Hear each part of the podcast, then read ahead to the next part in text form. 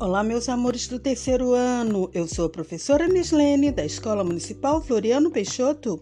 Sejam todos muito bem-vindos à nossa sexta aula de matemática.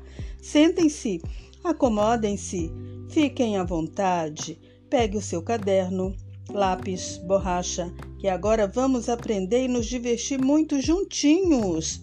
Agora que vocês já aprenderam a registrar a data, coloque a data em todas as nossas aulas e o número da aula, que hoje é a sexta aula de matemática. Vamos corrigir a tarefa de casa para colocar as datas comemorativas durante no calendário do ano. Em janeiro nós temos 1 de janeiro, que é uma data comemorativa. Fevereiro temos 24, 25 e 26. Março não temos nenhuma. Abril nós temos 9, 10 e 21.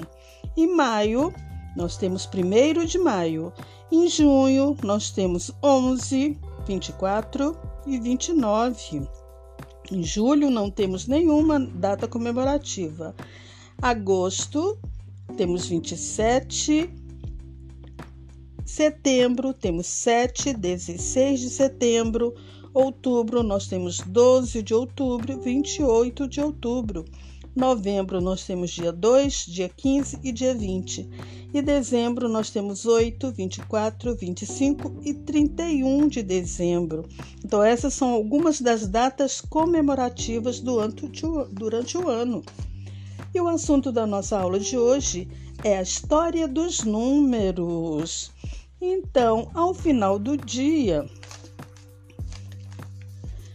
os números foram criados ao longo da história, diante da necessidade dos homens, pois precisavam de uma forma de representar as quantidades.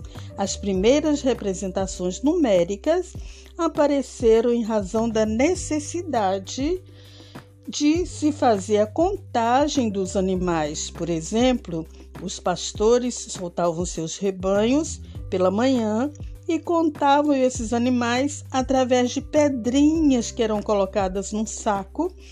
Para cada animal usava-se uma pedrinha. Ao final do dia, ao buscar o rebanho, os pastores contavam de forma inversa, retirando do saco uma pedrinha para cada animal, para cada animal que entrava no, no dentro do cercado. Nessa época existiam outras formas de representação numérica, como em cordas ou riscos feitos em ossos e pedras. Cada região utilizava uma forma diferente. O homem percebeu que precisava uma forma única de representar essas quantidades para facilitar o entendimento entre os diferentes povos.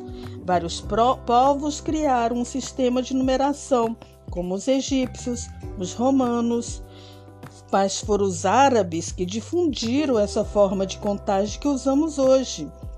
E por isso ficaram conhecidos como indo-arábicos que são os 10 símbolos que usamos e que conhecemos: 0, 1, 2, 3, 4, 5, 6, 7, 8, 9. Com eles podemos escrever infinitos números.